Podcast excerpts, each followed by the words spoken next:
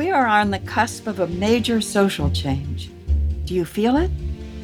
Even if you don't, make no mistake, change is coming, and it is going to be unforgettable.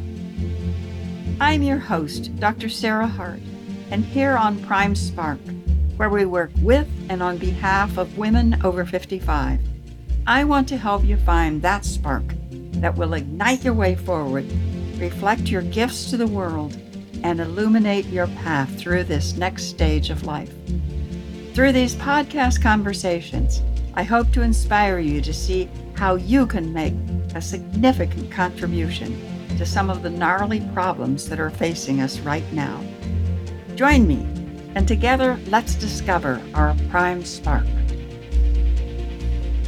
Hi, I'm Sarah Hart, and welcome to Prime Spark. I'm so glad you're here with us. Prime Spark is designed for women over 55 or close, with a goal to help us all live our happiest, most fulfilling, and productive lives, now and in the future. The mission of Prime Spark is to change the way our society sees and treats older women. That's a big mission, which only means we all need to be involved and we need to get going now. And today I have the pleasure of talking with Karen Roberts, a woman whose work I greatly admire. Karen Marie Roberts received an MS degree in human development after being diagnosed with multiple sclerosis in 1990. Her interests moved from alternative healing to gerontology and stages of aging. In graduate school, this became a concentration in creative longevity and phenomenology. Prior to this, Karen was a director of research for a French investment firm in New York City. She attended Wellesley College, UC Berkeley, and Fielding Graduate School. She, she also is the author of the newly published The Blossoming of Women, a workbook on growing from older to elder. Welcome, Karen. I'm so happy you're here with us today. I am too. Thank you so much for fitting me in. Oh, you're welcome. I'm happy about this. So, I love your book, Karen. I think it's one of the most beautiful books I've held in my hands recently, and also mm-hmm. very provocative and helpful. So, thank you for writing it and getting it out to us. Why did you title it The Blossoming of Women? Uh-huh. The blossoming is a period of life in older age that usually is not seen as a blossoming time. We're usually seen as women, especially, fading, but that's not what happens. We have decades of growth ahead of us after 50. It's a new stage of development, if you will. I think that blossoming encompasses a whole concept of the book of women finding a new direction or new inspiration and thereby becoming free. We're so constrained in our younger years by the expectations of our society to stay young. Oh, we're not going to stay young. That's not the way it works. We don't want to stay young. But recognizing that being beyond youth is a valuable period for us takes a lot of willingness to drop away the old expectations and that's the blossoming. Once we're no longer held in by as prisoners to these expectations of staying young, staying beautiful, staying whatever we were in the beginning. No, we're not making babies anymore, but we're still really important people. We have a lot to give. Yes. So there are, it's interesting when you say that. When I think um, we have expectations when we're younger, and then we have expectations when we're older. Um, and so, what for you do you mean by going from older to elder, which is the subtitle uh-huh. of your book? It's a biggie. I believe, I see that some women in particular do just add on years. After 50, after 60, they just see themselves becoming physically less desirable, losing all the things that they worked for when they were younger, but now we're we're not being mothers anymore. We may have children, but they've flown the nest. We may still work, but we don't have the same positions as before, probably. So we have a new identity if we're willing to accept that we're not what we used to be. And that's the older part, becoming elder. Those women who don't have the willingness to go through the dark night of having to change their identity, of looking within to find a new inspiration, which is there. We all have it. But it takes a dropping away of the past. And when we're able to do that, then we're fed into the elder category. We're free of the expectations, we're free to be us. I find in, in myself that going through the diagnosis of multiple sclerosis a long time ago, actually, I was only 40, but I had to change my whole life then. I couldn't work on Wall Street anymore. I couldn't live in the pressure environment of Wall Street. And then I worked my whole life to become that. So what next? This is just an example of what every woman goes through, probably in the identity crisis of their elder years. But for me, it was I had to look around and see, I can't do what I used to do. Worked for my whole life to become this position on Wall Street. I loved it, but then I couldn't. So I had to drop that, leave Wall Street. Granted, I had MS, and so I was somewhat inc- incapable. I couldn't hold pens and write my name even, but I had to go look for another me. And I found that other me in alternative healing methods. At that time, there weren't any medicines for MS. And so I went to Native American healing rituals, which is a very strange, strange thing for someone who's been from the heady street of a Wall Street career, where everything's, you know, cerebral. Okay, now it's not at all. The spiritual path, whether it's through Indian ritual or Sufi, which I also followed for a while, explores what we are beyond our mind. And there's a whole world of richness through our senses or through our mystical vision, if you will. It doesn't come right away. In my case, I went to this ritual world of Native American lore for a year and a half. I worked with a group and we each took the sacred medicine once a month, and the rest of us supported that person. And when I took the sacred medicine, which was ayahuasca, I didn't know what to expect. Of course, we were just told by our leader, let go, go through the tunnel, don't fight it. And so I obeyed. As I was going through this tunnel of darkness and fear, I didn't allow that to take over. And then I discovered I was not really conscious. It's kind of a it's a psychedelic experience. But I reached out to the women of the group which I've never done before. I've always been hostile to women almost. On Wall Street, it's all men's world. So I had to live by their rules. And I wish I was a man, but now I'm reaching out to women. It was the most amazing thing. And when I came away from that experience, I didn't automatically make women friends. But over the next couple of years, I discovered I felt like I belonged kind of to being a woman. And it's grown over the years, over the decades since then. That's why I wrote this book for women. Now I feel like I'm a woman. I know I'm a woman and I'm glad of it. Okay, that's enough, I guess. Well, um, for a woman, is becoming an elder the same thing as feeling I am really now a woman?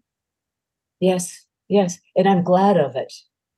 Being able to be comfortable in our skins, not being judged to be beautiful, not being judged to, okay, I get the new movie Barbie tells the girls, you don't have to stay young. You don't have to stay perfect. You don't have to be afraid of showing fear or even falling down. When we were younger, we never heard that message. We had to be perfect. But now we've grown a lot of decades since then. And that's the wealth of being a woman now. And being willing to accept that we're older women now. Unfortunately, a lot of women my mother's age don't have the ability to see that it's okay. Do you think all passages um, like going from older to elder, or however someone describes a passage, do you think they're all dark? Ah. I think in most cases there's a, a period of feeling lost when we let go of what we used to be. So we don't yet know. And in that period of being feeling lost, it's dark, I think, for most of us. It doesn't have to be a long period of darkness, and maybe it's not a, a real severe period of darkness. But I think going through a period of not really knowing in the darkness. I'm wondering if um, it seems to me, I mean, I would think this, but I do think this. It seems to me that we are beginning to make progress in the way older women are seen. I think it's, we're beginning to make some progress with that. Um, and um, if we are able to make progress, and if some of us who are way on the other side of young are role models for younger women of what it can be like when you're older, I'm wondering if the passage will be as difficult or if it's just one of those things for human beings that they go through. Oh, Sarah, that's a good question. I think that having role models is so important now. And my book does give the example of six or seven women who are role models, very, very different from each other. But each of them found a whole new life after they were older. I mean, whether we're talking about the gal who used to play, teach little kids music, and then in her older years was sitting by the bedside of people as they're dying and giving succor to both that individual and the family by playing music and bringing more, life into the family at that moment and into that individual as he died at that moment. And that was a gift that she didn't know she had when she was a youngster. Or Jane Goodall, she was watching monkeys as a youngster. And then as she got older, we all know her story. Um, now she's protecting monkeys around the world, chimpanzees in their environments. So she's working with children and helping them develop clubs all around the world to do what they can to protect what they see needed in nature.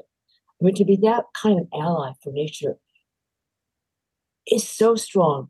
And I think that any of us that can see that example, which is pretty unlikely in the beginning, and then we can imagine not being Jane Goodall, but the possibility of changing our lives so completely in our elder years, being so empowered at the end. We're not as strong physically as we used to be. But there's these new possibilities, what we can give to the world around us that we didn't know before. And yes, not having those models is really one of I'm going to say one of the causes of women in previous generations not having any hope at the end. One of the, there is hope. One of the stories I really liked, I liked all of the stories of the women in your book, but I really liked Robbie. Oh, yes. She's so alive. Yes. She what did you like about that story? Oh, it was just, she had such spunk. Yes. I yes. mean, she just, she just kept going. Yes. And then after all that, to find the thing that she really loved doing was taking pictures of beauty salons. Uh-huh. It was just the most amazing. So anyway, in reading it, Robbie, I, I just I just kept thinking about Robbie. Of, of the women, of all those six women, what is there any one story of the of a woman that has stayed with you the most, or are, or do are they all just really poignant for you? Well, they're all really poignant at this point. I I really love the story of Monica Wickman, who almost died of cancer as a younger woman. She was just in college still. And now she goes to Ireland, for instance, or Portugal, and has groups and helps them discover their inner selves through a, a country, a landscape of people that are so immersed in a different culture. It helps women find themselves in a different way. And I love that story. I haven't been able to go with her, I love the story. Well, they're they're wonderful stories, and so I encourage everybody to get your book, and if nothing else, read the stories of these women because it's it's great fun. You know, you talk about how difficult it is to have positive message about aging if you're a woman. Probably if you're a man too, but more so if you're a woman. What advice do you give to women? I mean, it's so hard living in this society. What what advice do you give to women that you talk to to try to counteract all of the ageist messages they hear? Well, first of all, it's an ageist message we give ourselves. And I think women now are willing to believe that it's possible not to live by those old rules and expectations anymore. I think supporting each other is really a gift that we can give as women to each other. And I'm seeing it in the women I talked to the, our book about. They want to blossom. They know that it's in them. And they just need to be seen as different people. And they're willing to see that too. I think it's a willingness to to stop the the judgments of ourselves and of each other. So it's really important the people we surround ourselves with. Yes, yes. Right? Yes. Yes. And knowing we can reach out to each other. That's what yes. we're there for. At right. this point, we don't judge each other. We know that we can help each other and, and be helped. You talk about many of us have a soft inner voice suggesting what we might do next. Can you talk about this a little bit? And how do I know if I'm listening to the right voice? Ah, it's always a big question, I'm sure. I mean, I think any inspiration comes so, I mean, for, in most cases, it's just a quiet voice, it's a, a feeling, a suggestion from within. And if we're willing to listen to that opportunity to search for something different, to explore in some new way. It can't be the wrong voice. Yeah, I think um, we aren't, we t- traditionally, I don't think we've been very good at listening to our own voice because our own voice gets so muffled as we're growing up. Yes. And so um, I I think it's something that we really need to think about, concentrate, and be willing to to go into our intuition. Um, and not everything will necessarily be right, but most things we can just turn around and start again, do something else. That's what I'm suggesting. I find that going into nature and sitting quietly helps me turn off the voices that I don't need to listen to anymore, that aren't supportive. So, a woman going from older to elder, is there an age range when that typically happens, or is it very individual? It's very individual. As I was just saying, Monica I think she was 40 when it happened to her. When she was dying and she got free from that death sentence. I I would more I mean, mostly it happens to women after their careers have ended, where they were tr- retired, where their children have left home. There's a period in there that change happens, is happening for me, it happened because I got this diagnosis of multiple sclerosis. I was only 40 for that. So it can happen at any age. But most of the women that I've had around me talking about this book, they are older women in their 60s and 70s. But no, there's not a timeline for it to happen. Right. Is it, um, just from the examples you've mentioned, is it oftentimes or always or sometimes or whatever the case that it takes an external event to cause the beginning uh-huh. of the change? In my research, in the women that I interviewed, that was the case. In my case, that was the case. We have we have to getting shook up helps us to see that we have to change and let go of the past.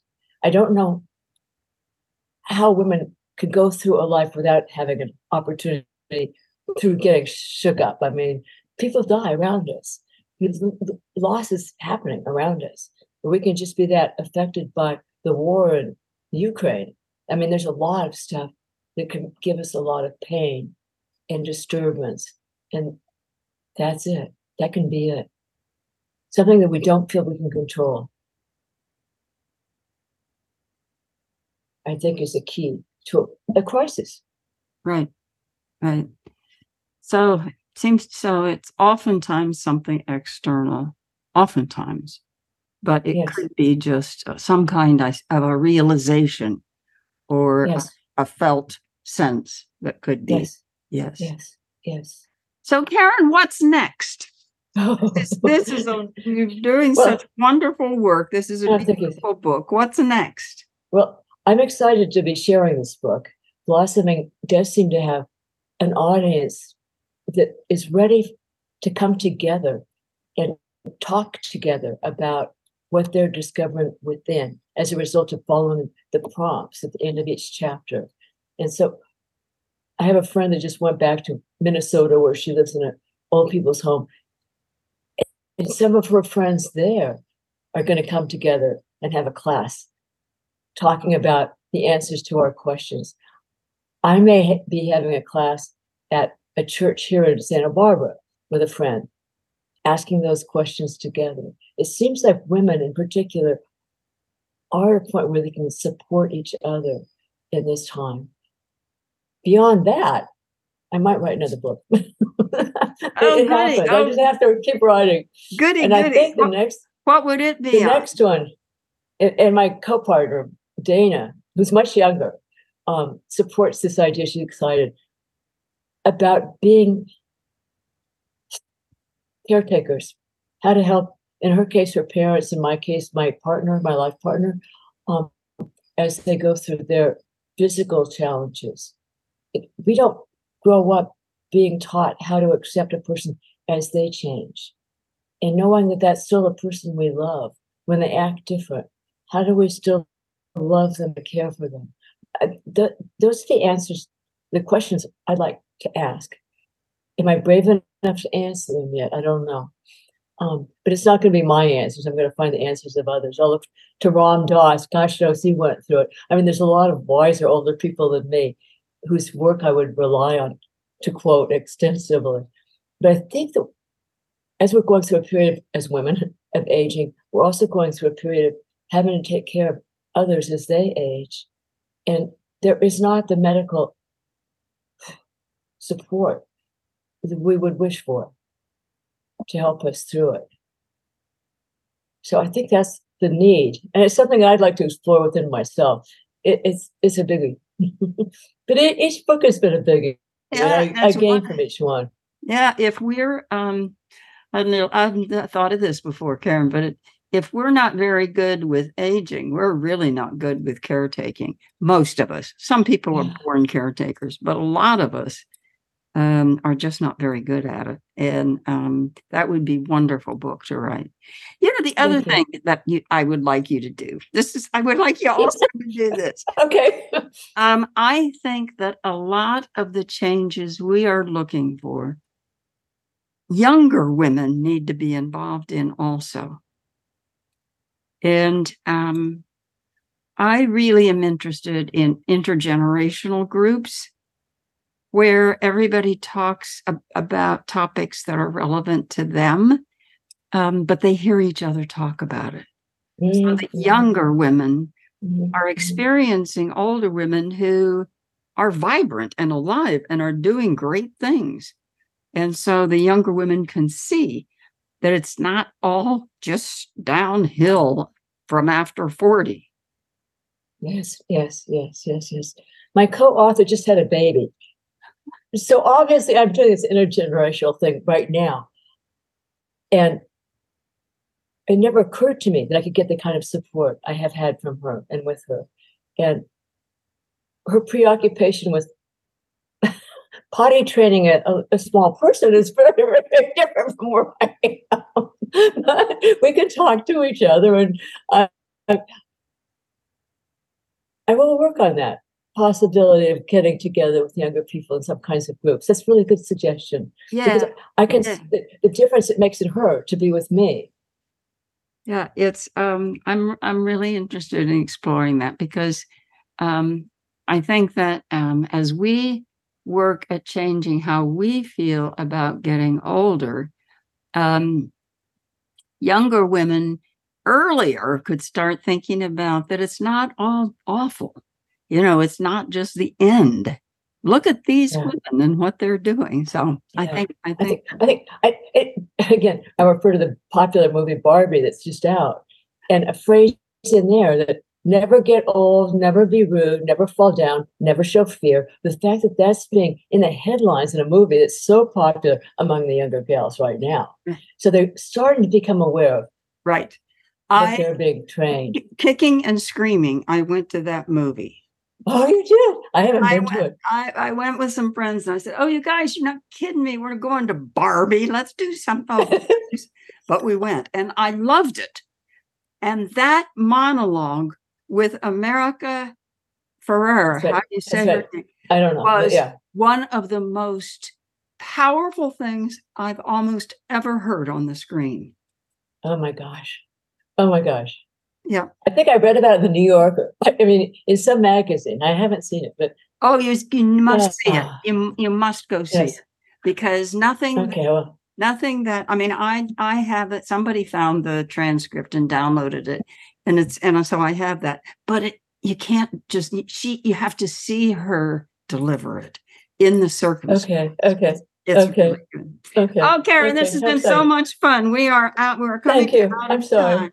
Okay. so if somebody would like to get in touch with you how can they do that Well, they can go to Karen, no, author Karen Roberts at gmail.com or go to the Blossoming of Women website, the Blossoming of Women. And they can get a lot. there. blossomingofwomen.com Yes. Yes. Okay. And is it author dot Karen or just author Karen? Author Karen Roberts mhm, Ar- Author Karen Roberts at at gmail. gmail.com. Great. Thank you. Yes. Thank you. Okay, Thank you, so-. It's been oh, fun. Yeah, thank you. That's that's our time today. So listeners, please join us again. You can find our Prime Spark podcast on every popular outlet. Find out more about Prime Spark at primesparkwomen.com. Thank you so much to my guest, Karen Roberts. This has been great fun. And Thank you, Lois. forget you can find her at author Karen Roberts at gmail.com or the blossoming of and find Thank her book. It's a beautiful book. Thanks, Thank you for being with us. Spread tolerance and love. Bye bye. Thanks for listening. If you enjoyed today's episode and would like to stay updated, you can head over to my website, primesparkwomen.com, and get my free Spark Guide Seven Questions to Ignite Your Spark to help you discover your own spark. See you in the next episode.